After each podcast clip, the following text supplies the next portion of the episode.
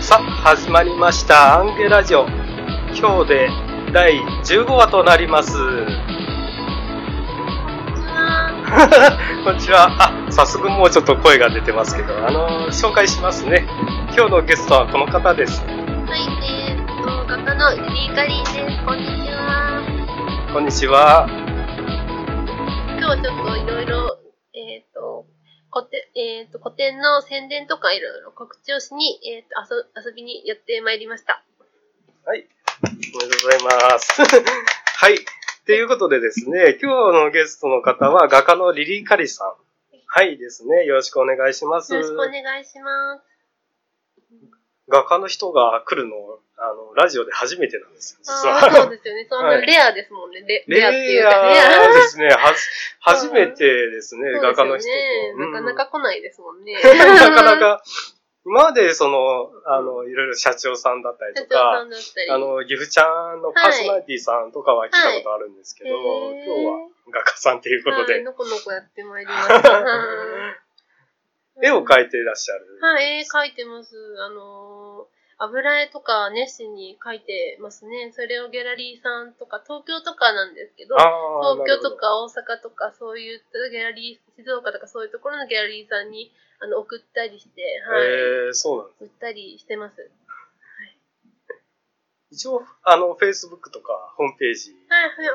はい、えーっと、今メインの更新は Facebook をやっていまして、えーっと、Facebook リリカリンとあの検索すると、パパって出てきますので、あの、いろいろメッセージいただければ、あの、友達承認もしますので、よろしくお願いします。はい。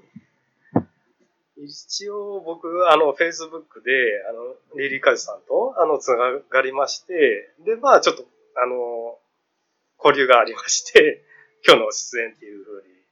そうそう。はい。なんか結構、あの、絵とか見させていただいたんですけど、はい。幻想的な、なんか世界観持ってる映そ画うかですなってねいう。。うん結構個性、個性的な、あの、ファンタジックな感じの作品を書いてます。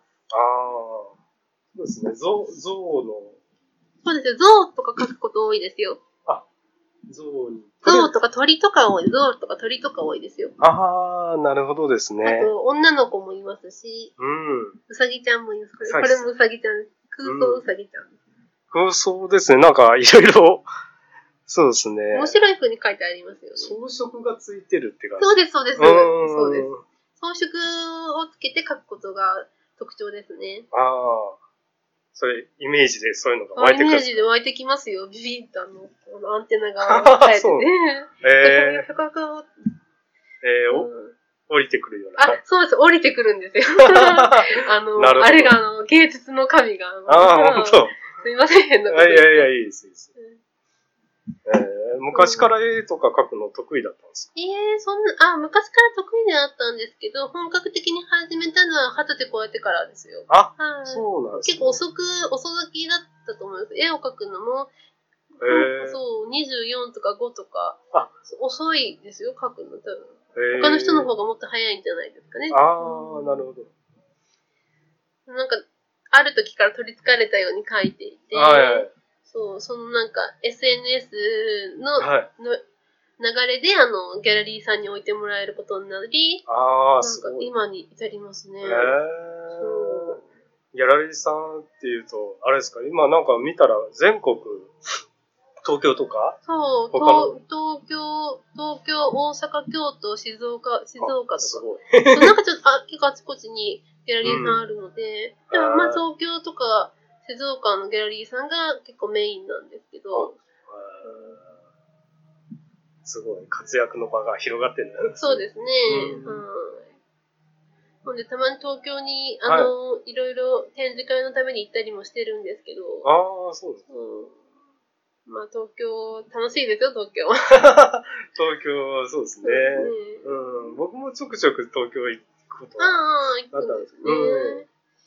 北海道とか美味しそうじゃないですか。こうん。 もう北関係海ない道はまあ、あの、だって、食事とか、食事とか美味しそううんですよね本当に、あの、美味しいとこだそう。いろいろ話が脱線してしまいましあたいけやどいい。ですもう、脱線もなんだもう、え一応、相談は OK なんで、はい。はい。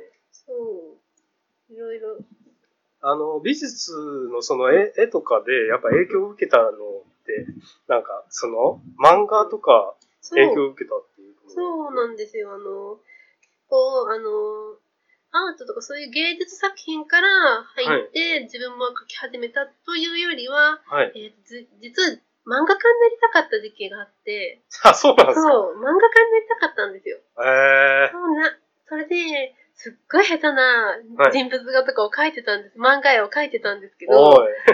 みんなに笑われて、あ、そうなんでいすやか。、でもなんか、なまあ漫画家は諦めて、なんえか、でもまあ絵を描いてたら、ーはい。まあでもなんかその通ってたデッサン、デッサン教室かなんかの先生に、君、画家になれるんじゃないみたいなこと言われあて、で、なんか驚きましたよ、なんか。ーえー、才能あるよ、みたいなことを言われたんです本よ。当ですか。そう私結構その先生は、あの、美術の専門、美術学校の専門はい。教師みたいな感じで、えー、もう何千人っていう人を見てる人なんですけど、ああ、じゃあ。君、才能あるよ、みた いな言われたんですよね。ああ。でももうなってますよね。そう、でもなんかあの人、 その言そ葉通りう、このその人結構先見の目がああったんでしあ、あったのかなかなかわからないですけど、です見る目あったんでしょうかね。うんあの、その当時、確か24だかなんだかだったと思うんですけど、私も拙い絵を描いてそうって言ってくれたので、あ今思うと、あの、恩人で すね。あ。 なるほど。そうう。なーん。んかその、そういうこと、あの、話があったんですね。そう、そう、その、あのー流れで、なんか熱心に絵を描いてって、うん。うんそう、今こうして絵描きとして、うん、全国にいろいろ絵を出せてるので、すごいですね。で、話を戻すと、漫画家になりたくて、漫画で影響を受けたのは手塚治虫さんが好きです、ズあバリ。あ、漫画の神様。そうです、手う塚治ん虫さんのブラックジャックがすごい好きですブ。ラックジャックですね。ブラックジャックのピノコちゃんとか、ああ。あのーブラックジャックも好きなんですけど。影響を受けた感じはありますね。ああ、そうですよね。絶対に思います。 あの、女の子のキャラクターとかね。絵ひでの描こいちてゃんですよね。うん、それに、すっごなんいあか、の好きなんですうよ。ん、影響を受けたなっあていあうや感っじぱは。りうん。ありますよ。ああのー、多分この、これもとかも火の鳥に似てるって言われたこともありーますよ。あー。火の鳥はこれは読んだことないんですけど、白あの鳥のようそう、白鳥の絵とかなんですけうど、んそう、わかる。手塚治虫好きでしょとかズバリ言われたり、うんああ、そう、そうそう、好きなんだよ。それが、あれですね、あの、自分の世界観とマそッうチしそて、う、うん自分の世界観の背景って言ったら、うんこの漫画の、漫画が背景なんですよね。あ油絵で描いてても、そのうん漫画がバックグラウンドにーうあんったりしますよ。あーで、まあ、え、芸術っていうと、やっぱゴッホとか好きですよ、ゴッホ。あ、ゴッホとかえ、ーピカソとか好きですよ。ああ、ピカソです ピね。カソ、ピカソはもう本当に特徴的っていうアート特徴的ですよ。ピカソ、ピカソ、ピカソっぽいみたいに言わ れますよ。なんか変わってるじゃないですか。あ、 そ結構、う、そうですこの個性ね。的なのがピカソっぽいね。うん、幻想的な、その、うんあの、か架空って言っちゃあれですけど、グーって言ったら、うん世界あの世界観が面白いとか。そう。うん。そう、そうなんですよね。うん今度あれですかまた、あの、展示会とかそこら辺も。あうんあ、やりますよ。今、あの、はい、はいこ個展開催中なんですけああ、ど、そうなんですね。そう、三重県桑名市のギャラリーカフェここねさんっていう場所で、はい。えーっと、10月1日から10月27日まで、あの、はああ、い、個展をしてますので、あの、お近くの方はぜひ来てください。 なるほど。うん油彩や油絵の作品を、えー、と何点か置いてありますので、はい。結構見応えあると思いますよ。はい。うんそう今さ、油彩、油絵を中心に描いてるんですけど、はいなんだろう。なんかすみません、油絵の魅力とか語っていいですかあもちろん、 もちろん。あのー、うんはい結構あの、アクリルとかよりは、結構簡単に扱えるアクリルとかよりは、もう古くから描かれてる油絵とかで描いてるんですけど、そう、結構アクリルの方が水でかけるし、あーは簡い。単じゃないかって言われるんですけど、私は結構あの、油絵で描いてあます。そう。あ、アクリルっていうのだとあれですか、普通のえ絵の具っていうか、絵の具、あの美術と結かで、構、だからあれ、あうんの、授業とかや文って房具屋さんとかにも売ってますよね。あーアクリルの絵いいのや具つ。うんう油絵だとあれですか、独特のんそう、タ深ッチみっていうかが、独特のタうんッチと深みが出ますよ。ああ、私は結構油絵のそういう透明感とか、うん。深みとか好きなので、うん。そうですね、油絵で描いてますね。やっぱこう見ると、そうですね、あの、普通の絵の具じゃ出せない。ああ、そうですね。うん。これだと水水彩のを使ってますよ。あこ、えれー、は油で、これ鉛筆です、このうさぎさんの。ああ、うさぎさんの白黒のやつですね。ああ鉛筆と金色絵の具。うん。はい あー細かいとこが本当に、 そうですね。うん細部が描ける。鉛筆の方が細部描けますよ。あ、そういうことなんですね。やっぱ細かい、あの、うん鉛筆の独特そうの。美は細部に宿るっていう言葉がありますけど、細部をすごい細かく描いておくと、見栄えのいい絵になるのあで、ー作品になそういうるこのとで。ですね。はい。ですねうん。うん、あと、はい。影響を受けた漫画っていうと、はい。えーっと、ガラスの仮面とか好きです。ああ、なるほど。ガラスの仮面。こう、売れてる漫画売でれすてる漫画です。うん、少女漫画。少女漫画ですけど、男性にもファンが多いみたいですよ。ああ、そうなんですね。そうあのー話の中で、あの、天才型のはい。マヤと、はいあの、努力型のあゆみさんってのが出てくるんですけあどあ、、そうなん ですね。私、どっちかっていうと、あの、天才肌のマヤだと思うんですよね。あ、そうなんですか。結構コツ、あゆみさんはストイックにコツコツ努力して、はいあの、演技に集中するみたいなタイプああ。が、そのあゆみさん派はいなんはい。ええですね。うんそ、努力型じゃなくて、天才型の。あああ、そうだと思うよ。自分で言うのもなんですが。れですかあのーあんまり、べん、努力はしてないけど、しうん気がついたらそういったことができてたみたいな。運転じゃなくて、うん結構感覚でぐいぐいいっちゃうとこみたいなのが、ああ、そういうことそうですね、自分のひらめきと感覚で、だ。ああ。うんストイックというよりは楽しんで、みたいな、うんそういうところはありますね。まうんあなかなかそういった はい。感性がやっぱりいるようかなって思うんですけそど。の感性が独特って言われてて、うん。うそういう感性的なもので絵を描いてますね。んうんそうですね他11月とか、他11月に東京でもあの、あ、東京で。はい。あの、ドラッグギャラリーさんっていうところで、そう、創作表現者展っていう、えはい。そう、ところに出るんですよね。ー、あ、そうはい、そう。それも油彩を持ってこうと思って、うんはい、今作品を仕上げてままあ、す。はい。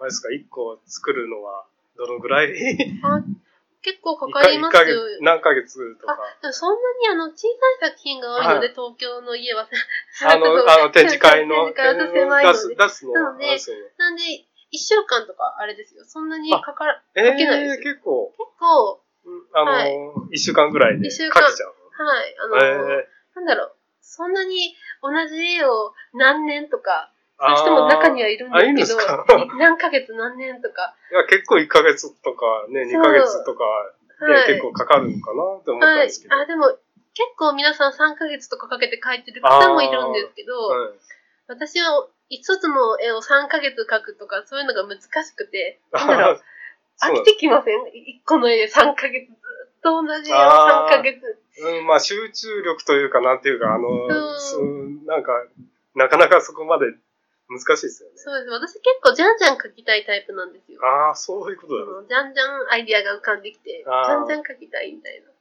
な。なるほど。そうえー、じゃあもう1週間ってでも結構早い方。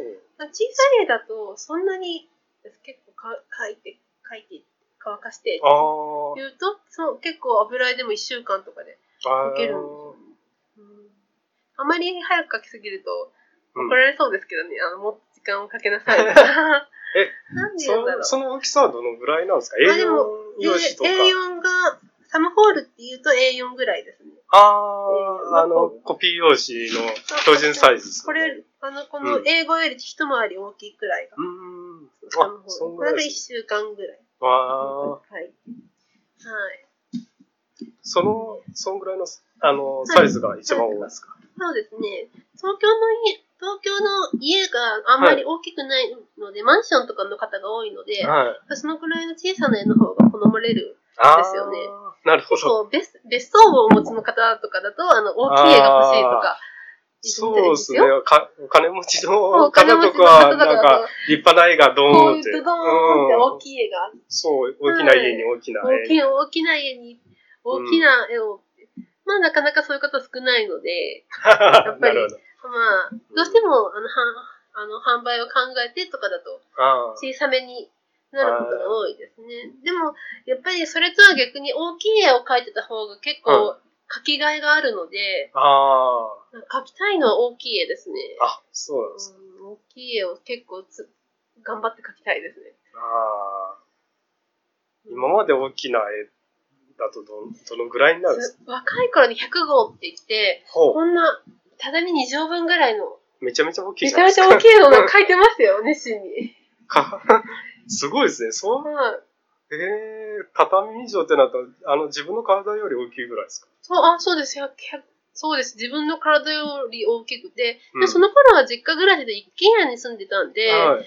そういうことができたんですけど、今はもうちょっと狭い、あの、ああ、そうなんですとか。ころに住んでるので、ああ、なるそほこど。にそんな大きいキャンバスをあの置いて、一部屋占領しちゃうじゃないですか。あ確かにそうですね。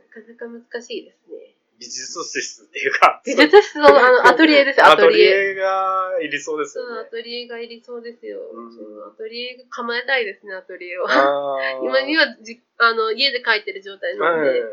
うん、そういうアトリエを構えられるようなあー方さんになりたいなと思ってますね。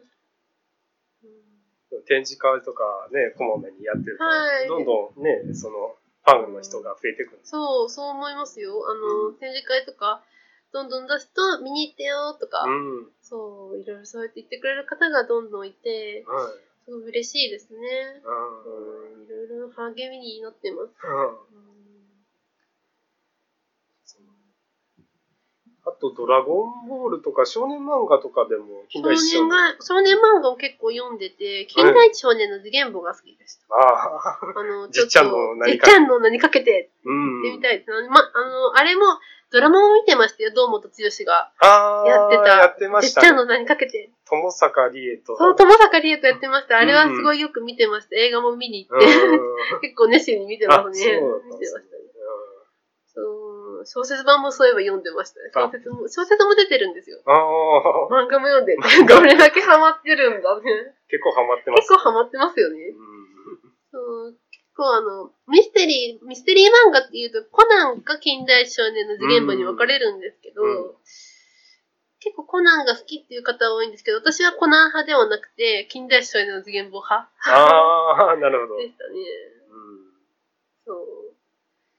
あれもなかなか面白いですよね。面白いですね、あのそういうシリアスなシーンもあってうん。で、誰が犯人かちょっと見当がつかなく見当がてつ、かなくでてそういざ犯犯人が分かったら、え、この人なのってやいっぱう、り意外性を意外性がね、意外性があって普段やらなさそうな人が、実は犯人だみたいそうな。でもそれもそれを逆逆手にとって、うんこいつが犯人だっぽい人が本当に犯人だったってみたいな回もありますよ あ、ほんとそうさすが読み込んでる人は違うん ですね。結構読んでるしもう漫画も、まあ、てかアニメも見ててあそうあ。 すみませんなんかいやいやいいですよ。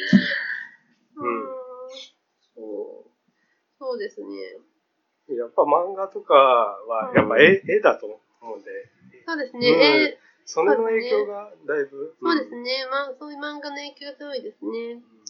でまあ、小さい頃から美術館とかに行くのは好きでした。あのそそういううなん美ですね術館に行って、へんてこりんの絵を見て、なんか、なんだこりゃってまあ思っ、たり。うん、 そうですね。まあ、感受性の強い子供だったんで、あーそうい。うう、んそうですね。美術館とか行きましたよ。そう。あーそうなんですね。そうやっぱ楽しかったですよね。まあ、なんやかんや小さい頃から絵は好きでしたね。あー映画好きで、漫画も好きで、あ音楽も好きだったんですよ。ー音楽好きなんですそう、かあの、え結構小学生の時クラシックコンサート聞きに行ったんですよ。ー、えうー、んそうなんですちょっと、まあ、ピアノとか習ってうた、んピアノとかバイオリンとか習ったことがあったので、ね。うん。クラシックコンサート激に入ってましたね。今もちょっと、うん。あうれですよね。すご、すごいってわけじゃないですけど。ん。あまりそういう小学生聞きませんよね。あー、あまりいないかもしれない。母と、そう、クラシックコンサートを聞きに行って、結構、あの、その、生のオーケストラとかだと、楽器弾いてるうん。うん。振動、はいはい。振動が来るんですよ。あの、あなんー。て言うんですかね。臨場感って臨やつですね場感っていうか、なんか、楽器の振動がうん。さ肌に伝わってくるような感覚が音とともあーに。そうなんですそうなんでう、なんかか過敏な子だったんで、そういうバイオリンの音とかがキラキラっとしてて、うんそういうのも多分作品に、今の作品に影響してると思うんですよね。あールーツとか。ルーツありますよ。あー。そう、クラシック聴いてたりうん。しましたよ。うんいややっぱそういったところから。ありました影響がえ影響ありますよね。うんあったと思いますよ。そう。では、以上でアンゲラジオ第15話、あ 第15話となります。今日のゲストはリリー・カリンさんです。はい、さようなら。ありがとうございましあた。りがとうございました。また聞いてください。お願いします。